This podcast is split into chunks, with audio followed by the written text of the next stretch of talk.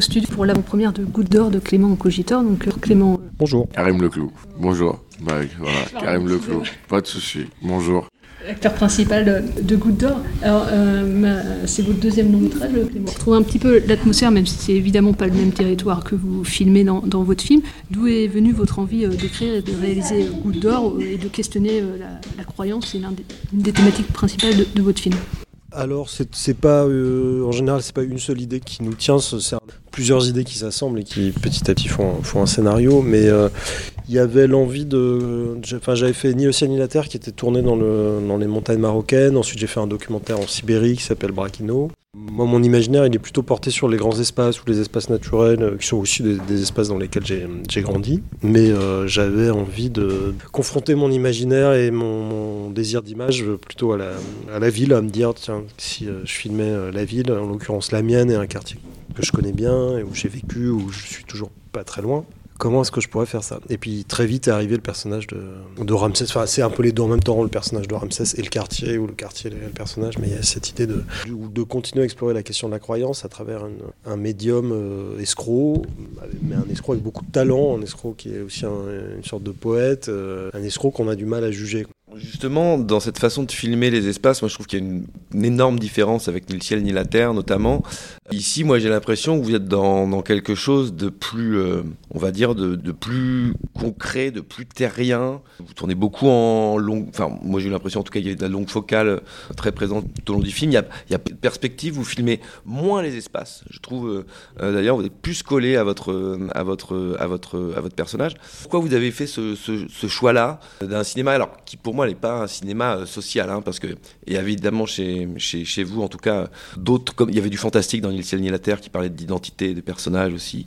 Il y, a, toujours autre chose qui, nous, écarte du, cinéma pur social. Et pourquoi avoir pris, en tout cas, le, le chemin d'une mise en scène plutôt comme celle-ci? Dans le scénario ou dans le projet, je pensais beaucoup plus intégrer la géographie de, de Paris, c'est-à-dire qu'on voit plus la ville, que les, déplacements, on puisse plus les tracer géographiquement, ce que, en général j'aime bien faire.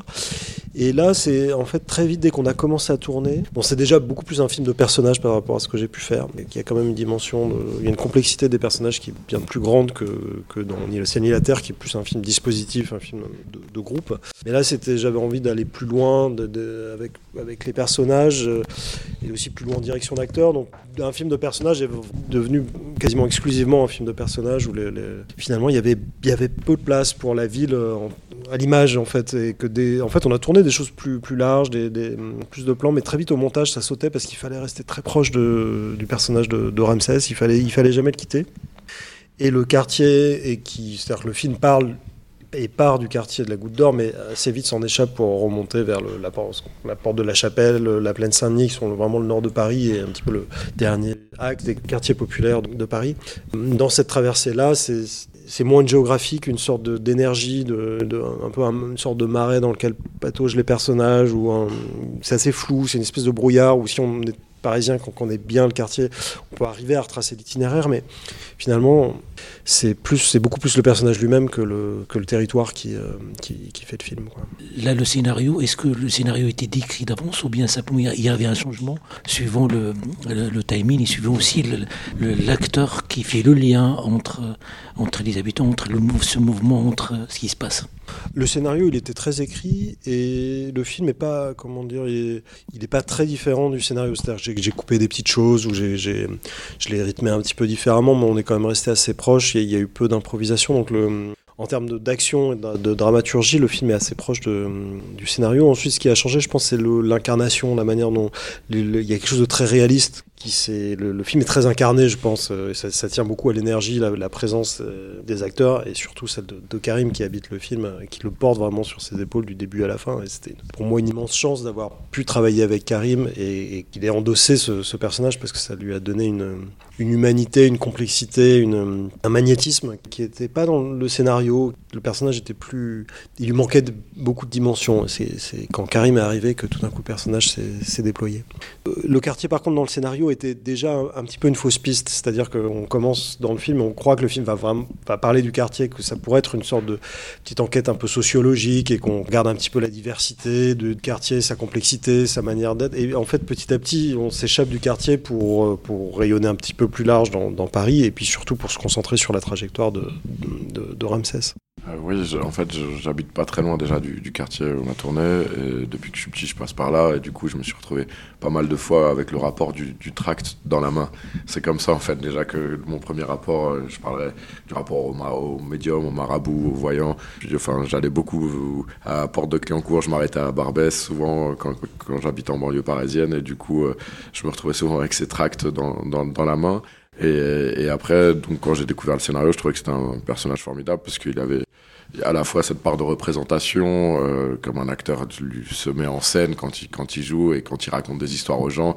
Et je trouvais qu'il y avait vraiment une partie qu'on a beaucoup travaillé en répétition sur comment poser sa voix, jouer sur les silences, déstabiliser l'autre, prétendre ne rien vendre, essayer sur, de travailler sur un charisme enfin une image charismatique qui est complètement fabriquée, d'ailleurs qu'on voit qui est complètement euh, mise à mal par un enfant qui lui met une claque. Enfin, moi, c'est des, des, choses qui m'ont fait rire. Peut-être que j'ai un rapport à la violence qui est, qui est, très particulier, mais je trouvais ça très drôle d'un personnage qui, comme ça, prend une, voix posée, qui, qui semble maîtriser tout à fait son univers. Tout d'un coup, quand il essaye de, de, raconter des choses à des enfants, il, il se prend une claque. Et bon, c'est un élément de comédie qui me faisait marrer. En plus, ils aimaient bien te mettre des claques. ça les faisait rire aussi. Ouais. voilà, ça nous faisait tous marrer. Non, mais c'est que c'était quelque chose, justement, d'hyper amusant pour, euh, pour construire construire et déconstruire ce personnage, parce qu'à l'extérieur de, de, son cabinet de consultation, c'est un personnage très, très fragile, très anxieux, qui se construit dans la peur du, du manque, de, l'irrationnel de son père. Et sur, sur, c'est un personnage qui, je pense, a un désir d'ailleurs et qui a une faille émotionnelle très importante euh, et qui se protège de l'irrationnel. Et lui qui fait bien son travail, qui a construit vraiment toute une, organisation qui marche. Moi, je l'ai pas vu comme un escroc d'ailleurs, je l'ai vu comme un prestataire de service un peu malhonnête, mais comme souvent les prestataires de service, il y a toujours une part de malhonnêteté. Voilà comment ça s'est construit. Et j'ai eu de la chance euh, d'avoir beaucoup de temps de répétition avec Clément et Tatiana Vial, la directrice de casting, et on a pu travailler avec tous les acteurs du film en amont, construire des vraies relations, euh, la relation aux enfants aussi, elle, a existé parce qu'on a beaucoup répété avant et qu'ils ont fait un formidable travail d'incarnation. Euh, c'est pas des, ados qu'on a pris avec des natures, mais c'est des, adolescents qui ont vraiment fait un travail d'acteur euh, vraiment assez formidable parce que quand vous les voyez, ils, sont, très mignons. Il y en a, a, c'est des premiers de la classe, d'autres, euh, d'autres. Ça n'a rien à voir avec la nature des, personnages qu'ils avaient à endosser et ils ont fait un travail formidable d'incarnation et ça, je trouvais ça très bien justement de ne pas toujours prendre des ados pour des, des natures, mais aussi pour, pour, leur faire incarner. Et ils ont fait un formidable travail. Et voilà, on a, on, a construit tout autour d'un mois de répétition pour mon personnage spécifiquement tout ce qui était de l'ordre de la consultation, le déplacement, euh, comment, comment bouger, comment pas poser sa voix, comment euh, déstabiliser l'autre par des silences. Et puis... Euh, et puis sur le, reste, on a, on a foncé après. On a, on a été pris tous dans, euh, dans la goutte d'or, porte de la chapelle, Saint-Denis, et puis les nuits. Voilà, les nuits. Et ça a été une belle construction collective avec le chef opérateur, parce qu'il faut parler de son formidable boulot. Euh, Sylvain Verdet, je trouve que c'est quelqu'un qui sculpte la lumière de la ville. Enfin, il y a quelque chose vraiment de, qui paraît très naturel comme ça, mais qui a une image très sculptée. Et, c'était euh, plaisant d'être. Euh, de tourner avec lui et, Cécile. Moi, je veux parler d'une script qui s'appelle Cécile Rodolakis, c'est toujours euh, qui est une des plus grandes scripts euh, pour sur la continuité du personnage. Vraiment, elle nous aidait beaucoup parce que les, nuits s'enchaînant, des fois, on peut on peut aussi euh, perdre quelque chose d'ordre de la continuité sur un personnage comme ça. Et, et là, son formidable travail m'a beaucoup. Elle a été garante aussi de mon personnage et c'était important de l'avoir. Et justement, je voulais revenir sur ces fameuses nuits, c'est-à-dire que le film pourrait presque être, enfin, en tout cas, il y a quelque chose presque du film noir, euh, en tout cas à certains endroits, je, je trouve. Vous usez aussi du mystère, ou en tout cas d'une certaine opacité, j'ai l'impression, c'est-à-dire que le spectateur n'a pas obligatoirement toute clé en main, en tout cas, vous voulez peut-être pas lui donner vraiment, vous l'avez peut-être choisi au montage ou au scénario, ça, je, je, ne sais pas, mais en tout cas, on a cette impression-là que on ne sait pas trop comment il. Alors, je vais pas aller trop loin dans le film, mais en tout cas, il, il retrouve un élément dans le film, mais on ne sait pas trop comment il, euh, le retrouve. Cette attirance par, euh, par ce groupe de gamins, avec ce groupe de gamins, est aussi un peu étrange. Que c'était un, choix d'aller dans quelque chose d'assez euh, euh, de, de, mystérieux, mais aussi de jouer sur l'ambivalence de, de, ces relations, de ce personnage. Comment ça, s'est construit? Est-ce que c'était au scénario? Est-ce que c'est quelque chose qui est venu en montage? Non, non, c'était présent assez tôt. Euh, l'envie d'un film qui, qui, a une forme d'opacité, mais c'est pas comment dire, c'est pas pour perdre le spectateur, c'est que le personnage en sait exactement tout le temps autant que le personnage principal. Donc le personnage principal est assez perdu lui aussi. Et le passage d'une séquence à une autre est, euh, enfin, avec des rebondissements un peu surprenants ou étranges où on ne sait pas si le personnage est en train d'halluciner ou, enfin, qui, souvent une scène remet en question la scène précédente qu'on a vue et on ne sait pas si est-ce que c'est la scène précédente qu'on a vue qui, où il y avait un problème ou, enfin, ou, qui était une hallucination. Enfin, il y, a des choses comme ça où le film questionne euh, au fur et à mesure, enfin, rétrospectivement des choses qui ont eu lieu un peu avant. Moi, j'aime bien un cinéma où j'ai la, ou des films où j'ai la place, en tant que spectateur, d'imaginer ou de me projeter des choses, que les choses soient pas tout le temps très très dites, très très claires. D'une séquence à l'autre, j'ai le temps d'être comme le personnage, hein, d'avancer un petit peu à tâtons, et je pense que c'est c'est aussi euh, proche de, de, de, de l'expérience humaine, en fait, que d'un jour à l'autre, d'un moment à l'autre, on peut vivre des choses radicalement différentes, assez contradictoires, et se dire, mais qu'est-ce qui vient de se passer? Est-ce que, ça c'était une agression? Ou est-ce que, là je peux vraiment baisser la garde, me, me, réjouir de ce qui est en train de se passer? Ou alors ce qui s'est passé hier, y repenser différemment? Et que le, notre mémoire ou la manière qu'on a de procéder dans, les, nos rencontres, les états et aussi la nuit en fait, on, traverse la, nuit par des états différents. Et euh, quand, on sort ou quand on traverse Paris euh, entre la Goutte d'Or, la porte de la Chapelle et la, plaine Saint-Denis, c'est de se retrouver dans des situations très particulières. Et voilà c'est une sorte de décrochage un petit peu avec le, le réel et donc la croyance qu'on a entre, en, la, réalité des choses. Quoi. Puis aussi la musique. Vous avez commencé avec la musique classique baroque, non? C'est ouais, c'est Couperin. C'est une, une, pièce pour clavier de, de Couperin. Vous avez terminé avec une chanson qui est composée. Comment ça s'est opéré le... Ah, et eh ben, il y a des choses, euh, il y a des choses qui m'accompagnent quand j'écris et je, je sais qu'elles ont des, beaucoup de chances d'être dans, dans, le film. D'autres que je commande à un ou deux des compositeurs. Et là, c'était Eric Benz qui, euh, qui m'accompagne depuis mes tout débuts en, musique. Et puis, les pièces plutôt vers la fin, c'est des pièces que j'ai reprises d'un duo qui s'appelle Cantenac Dagar. Et oui, c'est des choses que j'imaginais mettre dans le film sans en être vraiment sûr. Mais le film commence sur une, musique très douce, une pièce pour piano euh, de Couperin, avec des images qui sont dire, des images d'un chantier qui, qui racle la terre, un peu les entrailles de la ville. Il y a une, sorte de, tension comme ça entre ce qu'on voit et ce qu'on entend qui, m'intéresse. Quelque chose de très, très doux, très apaisant à l'oreille, et l'image qui nous annonce des choses beaucoup plus dures.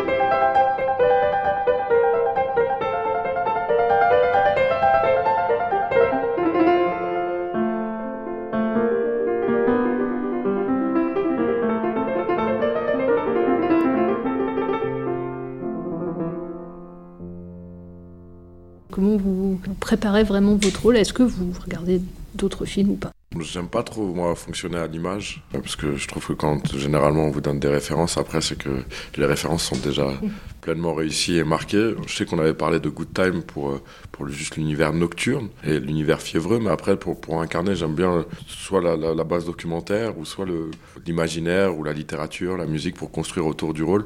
Mais j'ai beaucoup de mal à construire, moi, avec euh, des références euh, euh d'images, parce que du coup, tout d'un coup, je, je, je me dis, généralement, quand on vous les donne, c'est que ça a été signé marqué, et que après on peut tomber dans une euh, singerie de, quelque chose de très bien, et il faut surtout pas le, le faire. Et du coup, moi, j'aime bien travailler euh, avec l'imaginaire, avec l'art de la répétition. C'est quelque chose qui me plaît beaucoup de, de travailler avec. Euh, avec voilà les acteurs qui vont faire le film, de, de, construire ensemble et de construire un, un, terrain qui va être le terrain du film et de pas de pas présager de ce que ça va être à l'avance. Et du coup, j'aime beaucoup, enfin beaucoup répéter. J'aime bien travailler autour du rôle. J'aime bien faire ça en collaboration autour de l'écriture. Je trouve que un des, aspects moi qui me plaît le plus, c'est aussi de pouvoir commencer à discuter autour de la table, de pouvoir poser des, questions, de pouvoir euh, essayer de trouver une cohérence euh, entre soi et le rôle, de pouvoir proposer. Mais autour de l'écriture, ça peut être euh, un ajustement. Je trouve que que l'ajustement et la collaboration, c'est toujours quelque chose de bien. Et je trouve que l'étape autour de la table, moi j'aime beaucoup discuter autour de la table du scénario parce que ça évite qu'on sur un plateau on n'a jamais le temps. Ouais, c'est vrai, on court après le temps. J'ai toujours l'impression qu'on dit on verra ça sur le plateau.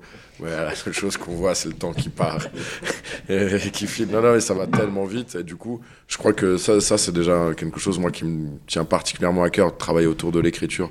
Et quand on a la possibilité, après, d'avoir des, des répétitions et de construire ensemble, ça, ça construit, un, je trouve, un langage commun au film. Et c'est vrai que moi, je travaille très, très peu euh, avec l'image. Je trouve généralement que les références sont, des références marquées et réussies et que, que du coup elles ont été faites. Il ne faut pas les, reproduire.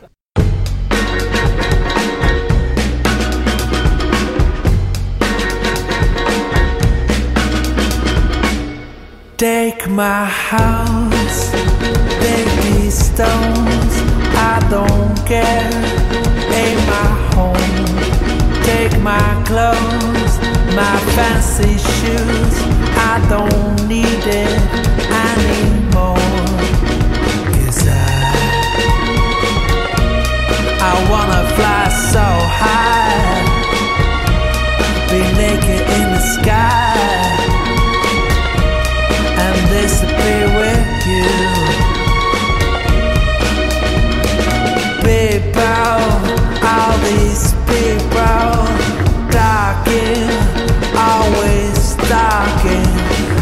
don't care about your job, I don't wanna change world, I just wanna be a little bird.